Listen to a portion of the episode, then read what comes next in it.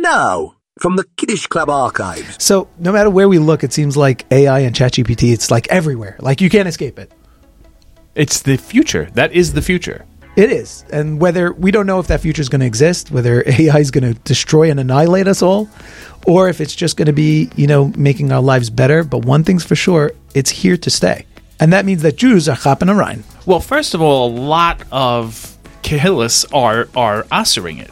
Yes, yes, we've mentioned that, but now there's a lot of from people that are embracing it, and this creative chap, a Brooklyn marketing executive, Avi Bree, used ChatGPT to create a website that is a cheesecake recipe website that can generate 64,000 kosher recipe options for Orthodox Jews. So basically, you can have a cheesecake every single day for the rest of your life.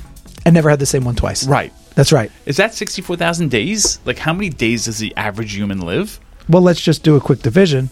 Yeah, that's 175 years.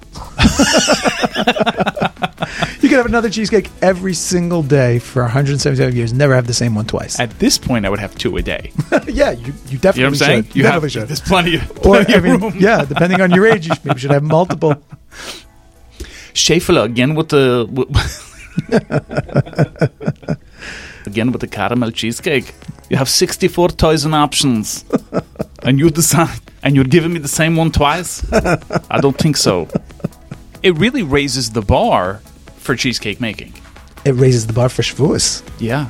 The truth is, I would like to know if Avi Bree is actually Jewish because there is no Jew that I know that can handle cheesecake every single day. The lactose intolerance is going to get you. exactly.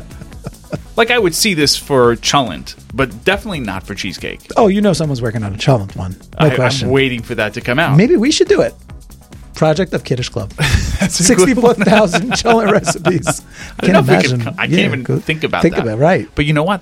People have chicken cholent.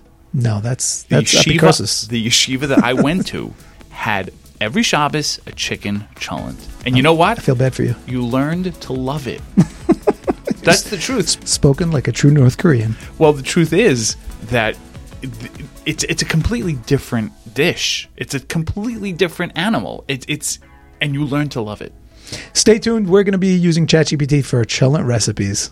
Tune in every Wednesday for new episodes of Kiddish Club News for Jews, the podcast. And every other Saturday night for our interview specials. Don't forget to subscribe to Kiddish Club News for Jews wherever you get your podcasts.